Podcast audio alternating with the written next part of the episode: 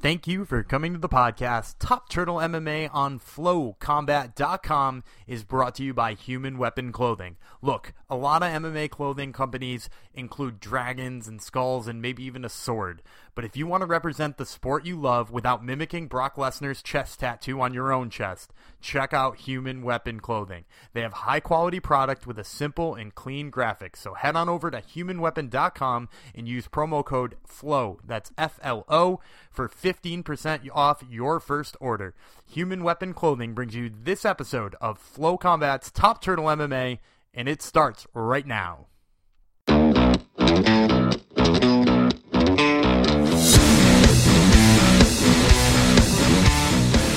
Daniel Gumby Vreeland here with FlowCombat.com's Top Turtle MMA, and I'm speaking with Eryk Anders, who fights Markus Perez at Fight Night Fresno on December 9th. Uh, Eryk, let's talk a little bit about uh, your your UFC debut. So you took the fight on about nine days' notice against Rafael Natal, who's a, a hell of a competitor.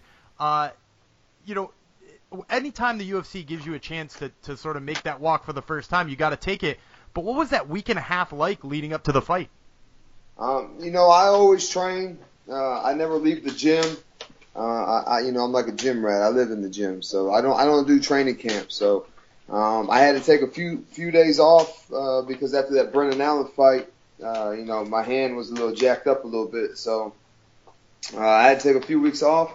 Uh, but then as soon as I was good to go, even before I was 100%, you know, I was just training and, uh, doing what I could do with my hand.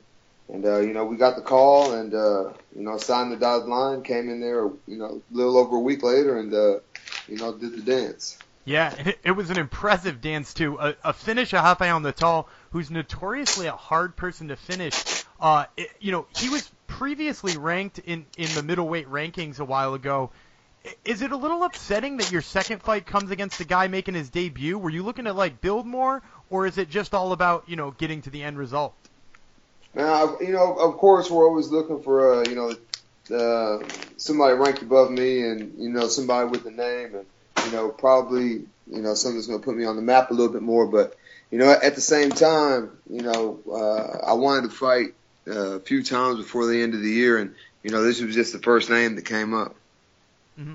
So it's one of those things where you can stay busy. And uh, speaking of staying busy, so you know we we did a little meddling to check out your your career uh, sort of before you made it to the UFC. You know, according to our record, you fought 22 times amateurly uh, before you eventually turned pro. And, and as a as a pro, you're 9 0. But why so many fights uh, on the amateur level before you turned pro? Yeah, just because I, I didn't have any experience in anything uh, when I first started this. So, you know, I feel like experience was key. Um, you know, getting a lot of cage time, a lot of training time and whatnot. So I definitely want to take my time as an amateur because I knew once I turned pro, uh, there was no turning back. So any holes in my game or, you know, anything that I needed to fix or improve on, I, could, I did it as an amateur. And, and that, that, that aspect you said about not having any experience, you mean, you know, at like a boxing level or a wrestling level? Is that that's sort of what you're alluding to? Yeah, I had, I had zero MMA, martial art, you know, striking, wrestling. Uh, I have JV level experience wrestling, uh, you know, when I was younger. So, you know, that that's all the experience I had. So, you know, I had to build a base, build a foundation, uh, and then branch out off of that. Yeah, and and obviously that's because of you know your your football career.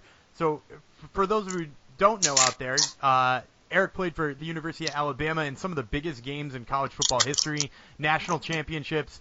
Uh, you know, how does the pressure in the cage compare to that being on the field in such a big game?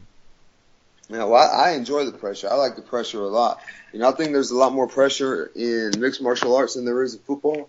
Uh, just because, you know, in a football game, there's, you know, 21 other people on the field other than yourself. You know, in MMA, you know, it's all those people looking at just you and the, and the guy you're fighting uh, through the holes in the cage. Yeah, and and obviously, so it, it's that singularity focus. Even if you've got a team behind you, it's mm-hmm. they're not the ones in the cage, right? Yeah, absolutely. You know, you, uh, MMA it, it truly is a team sport because you need you know training partners and coaches and whatnot. Uh, you can't get better just practicing on a dummy or hitting a bag. Mm-hmm. Uh, but then when it comes time to for the competition itself, you know, it is, you know, it's just you in there and the voice of your coach. Yeah, and, and I'm glad you you mentioned teammates too a little bit there too because, you know, obviously you've had uh, some amazing teammates in, in both, you know, training MMA and in football. Uh, you were a teammate of Julio Jones, Dont'a Hightower, Mark Ingram, for just some names to throw out there. Is, is there any part of you that sees them on Sunday and wishes you were there instead of here, or uh, are you are you happy you made the switch? Uh, nah, I, I'm you know I'm I'm cool with the way things worked out. You know, I uh I, I thoroughly enjoy MMA. I think towards the end uh of the, of the football thing, I, I you know I really wasn't in love and uh with it like I was when I was you know a few years before that. Uh, maybe I just got a little burnt out on it, but you know I thoroughly enjoy and love uh mixed martial arts. Awesome, and and kind of you know I I hate to keep you know asking that the football questions, but that kind of is your background. And uh, while we got a football expert here, we might as well ask him a football question or two. So uh, I was going to ask you, of the people you watch, if, if you do still watch pro football, uh, who would be the one that you think would make the most successful MMA switch?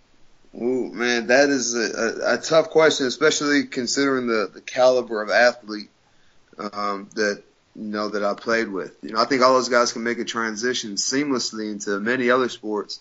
Um, I think Mark Barron would, would be a, an extremely good um, MMA fighter. Dont'a Hightower, uh, especially in the heavyweight division. Mm-hmm. You know, I feel like that division is, you know, as thin as it is. Um, he'll probably have the most success just because of the division itself. Um, well, Julio Jones would make a fantastic fighter. Um, all those guys, man, you know, they're built for explosiveness, short area movements. Mm-hmm. Uh, you know, they have work ethic. Work ethic. Um, now, yeah, it, it'd, it'd be tough to just try and name, you yeah. know, just a few people. Yeah, well, I, I, like just the couple names you gave us. I appreciate that. So uh, let's get talk back to talking about your fight. Uh, obviously, Markus Perez, kind of similar to you, making a a replacement fight while being the current LFA champion, which is you know one of the bigger organizations out there. Uh, what sort of challenges do you see him bringing uh, to the cage as you prepare for him? Uh, you know, I think he's really slick. He makes really slick transitions, um, catches people in uh, uh, awkward uh, positions and whatnot. Um, you know, he just finished uh, Ian Heinisch in the with the head and arm choke from the bottom. So that's something you really don't see too often. So, you know, he's uh, he's slick. You know, his stand up is um, you know, he you know he's fluid. You know, he he's he moves really smooth. So, you know, I'm I'm excited about the matchup and I'm looking forward to it. Yeah, and we're really looking forward to it too. So before we let you go, Eryk, uh, we like to sometimes ask our guys if we can get a prediction for fight night. So what happens when you get in the cage with Markus Perez in Fresno on December 9th?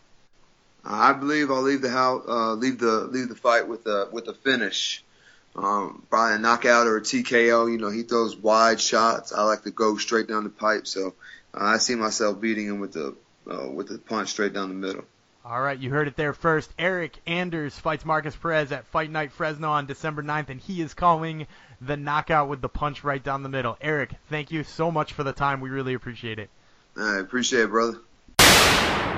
This once again is Dave and Dan with Top Turtle MMA on FlowCombat.com, and that was Eryk Anders. Uh, Dave, what'd you think of Eryk Anders? You know, it's always exciting when a superstar athlete college football athlete comes over into MMA. Uh, you know, I always felt like the world was robbed of a younger Herschel Walker starting his MMA career sooner. Uh, but I like it when freak athletes come to MMA. I think that's obviously the future of the sport is better and better athletes coming in and uh, he's one of those guys. So I think it's exciting. Yeah, and it's kind of cool that you mentioned too uh, Herschel Walker because he's kind of got that build, that like stocky football player guy build, uh, where where he hits like a freaking truck and he's just like a little ball of muscle. So uh, it's gonna be super exciting to see him fight uh, in a couple of days. Absolutely. So, you know, I think we have to start this show off, Gumby. We released a bonus episode earlier in the week. You got to have a conversation with Francis Ngannou, and it really blew up on the internet, as the kids say, because Ngannou said that his dream opponent is Brock Lesnar. And now, let's be real about something. Every up and coming heavyweight is going to say their dream opponent is Brock Lesnar because he's the biggest name in the heavyweight division ever. He's the money man for the heavyweight division. But that all being said, there's something that captures the imagination about Ngannou versus Brock Lesnar because they're both such physical freaks, and people really took to that idea. Yeah, well, and, and I I think that that's sort of why Ngannou likes it too. You know, like it, it's funny you mentioned that you know every up and coming heavyweight would say their dream fight is Lesnar because it's the money fight, right? And it's the big exciting fight, and he's kind of like that freak that everybody always liked. But Ngannou, uh, it, when he said why he wanted it, he said we're two big guys and it seems like fun. Uh, which is just it's crazy, right? Like, and he giggled about it too. Well, I shouldn't call it a giggle; it's a fucking hearty ass chuckle. Uh, but he laughed about it uh, and said, you know, like he, he his idea of fun is two humongous fucking freak athletes throwing down with each other. It, it didn't even seem like it was about money. Yeah, no, it just just for the love of the sport, and obviously it's one of those things where if Ngannou can get one sprawl, uh, Brock Lesnar's head is going to get sent flying into the crowd from an uppercut.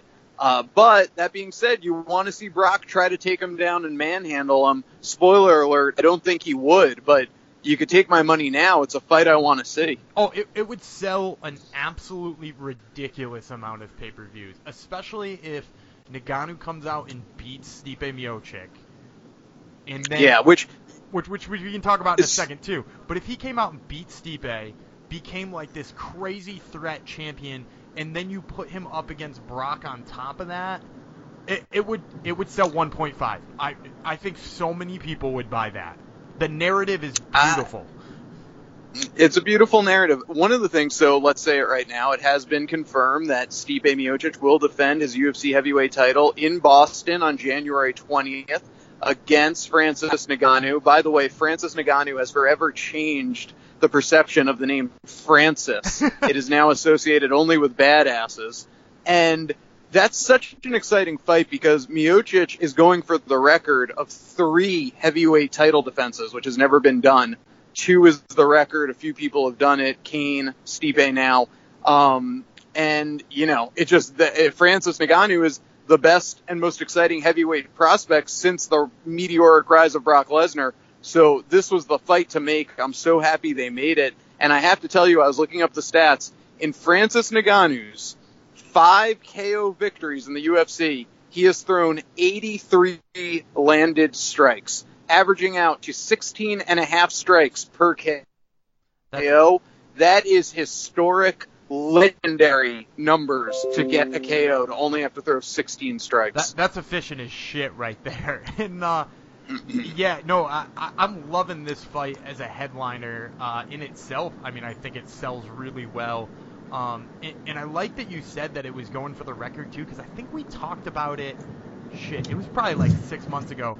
We talked about the fact that his record-breaking fight should be against somebody who we think makes him deserve the record. Right? We Mhm. talked about it. It has to be Cain Velasquez because that's the only one. If he breaks the record beating Francis Ngannou, we're all on board now. Because Francis Oh, yeah. Ngannou proved that he's a bad motherfucker. Absolutely. Uh, the other big news item of the week we should discuss, Gumby, is that GSP, GSP is now hinting at the fact that he will not defend the middleweight title just because middleweight is not his uh, preferred weight class. It's not where he's his best at. This is like the least shocking news since I don't know the last time Jon Jones got in legal trouble. this is what everyone predicted. Now GSP all but confirming it. Uh, what what is your take on the fact that GSP might not defend this middleweight crown? You know, it- finally it finally dawned on me that it probably wasn't going to happen when he started talking about all of the stomach issues he felt like he had because he tried to like force feed himself to get himself big enough to fight middleweight. And you know, in all honesty, he looked pr- plenty big against Michael Bisping. But then go back and look at how Michael Bisping looks against some of the top middleweights. Michael Bisping is a lot fucking smaller than Luke Rockhold. And then GSP was smaller than Bisping. So like, I, I, it makes sense, man. Like, uh, you know, like from a from a strategy standpoint on that place, like, I, I don't blame GSP. And on top of that, then I was talking to a buddy the other day about like, what does GSP get out of defending the middleweight belt here? What what what would happen Uh, if he went and defended it against Luke Rockhold or he went and defended it against Robert Whittaker? Even if he won, does it add anything to his legacy? Uh, I, yeah, I would think so. You think so? Defended Because- the middleweight me- belt. Because to me, no matter what now, his legacy is he's the greatest welterweight to ever live. Period. Nobody's going to argue that. And he's also good enough to go take another title from some other champion.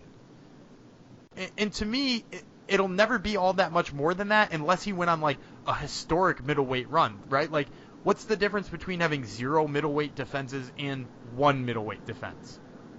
Or what's the difference between having zero middleweight defenses and losing your first middleweight defense? Like, he doesn't have a whole lot to gain. Now, what does he have to gain by going back down to 170? He's got a potential fight with Tyron Woodley, and maybe that's not all that exciting. And you're getting closer to Conor McGregor, though. That's that's That- the prize here. Yeah, uh, to me, if he's got two in him, you know, if he if this comeback run lasts three total, Bisping being the first, and I see what you're saying there with not really much to gain. Let's just make it about the fun fights. Conor is exactly the fight I would do. Conor versus GSP at 170, or maybe a catch weight of something like 165. 165. Yep. Yeah, exactly. Um, so I'm I'm right there with you. Yeah, and, and, Uh, and to me, that's the only thing that gets GSP excited anymore because he's got two titles. He's never been beat for either of them. Doesn't really need to defend them to vouch that they're for real. And i- at, at this point in time, he needs like a fun fight to make a whole bunch of money because he doesn't have a lot left. And on top of that, what gets Conor back fighting? Nothing Uh, short of oh. GSP. Yeah. Nothing By the way, of he GSP. wa- just one quick fact check on you. He was beaten for that welterweight title by little man Matt Serra. Oh. Let's give Matt Serra his props. Yeah, okay. Make make sure we give Matt Serra uh, in his his current state uh, his props, but let's be real for a while. That was uh, he. I, I mean, he never lost the last one he had. I I know, I know. I was being a stickler. All right, so we have UFC Fresno this Saturday. Is anyone going to sponsor our little breakdown of it? Of course, as always, our fight breakdown is brought to you by Sisu Mouthguard. Sisu makes the lightest, most breathable mouthguard on the market, so head on over to sisuguard.com and get the right mouthguard for you. Sisu, baby. Uh, uh, we have Cub Swanson taking on Brian Ortega in Cub Swanson's last fight on his contract. Brian Ortega, Mr. Last Minute Win. All his wins are always within the last minute or two of the fight. He's the comeback kid. Who you got? I- I'm going with Cub Swanson. Uh, I love Ortega. The story's interesting that he keeps winning in the third round with like a minute left. But look, if- when you're looking at his resume, this dude got beat for for 14 minutes by Clay Guida. Clay Guida beat this man for 14 straight minutes before he landed a Hail Mary knee with about 40 seconds to go. And to me, you're not going to land the Hail Mary on Cub Swanson. He's too tactical. He's too sound. He's going to keep himself too safe uh, for Brian Ortega here. Yeah, I, I agree completely. Uh, you know, uh, kind of a hangover effect card in a lot of ways, coming off of uh, last week with Jose Aldo and Max Holloway and Ngannou's coming out party.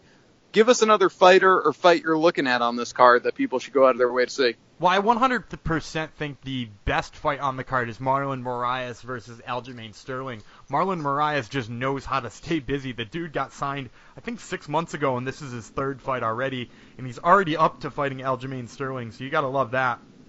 I also really love Jason Knight. He's fighting Mowgli, Gabriel Benitez uh, in the co-main event. Jason Knight, you know, a top 15er at fe- featherweight, um, coming off that loss against Ricardo Lamas, but no shame in losing to Ricardo Lamas. Uh, and of course, you're going to want to watch Eryk Anders, who's fighting Markus Perez on the main card at middleweight on Fox Sports 1. Boom! He is Daniel Gumby Vreeland. I am David Tremonti. This was Top Turtle MMA podcast on FlowCombat.com. Thank you so much for listening. You can follow the show on Twitter at Top Turtle MMA. Tell a friend, tell a buddy, subscribe to us wherever you listen to your podcast, whether it be SoundCloud, TuneIn, Stitcher, iTunes. We be there. Thank you so much for listening. Thanks to our sponsors. Thanks to Flow Combat. We'll catch you next week.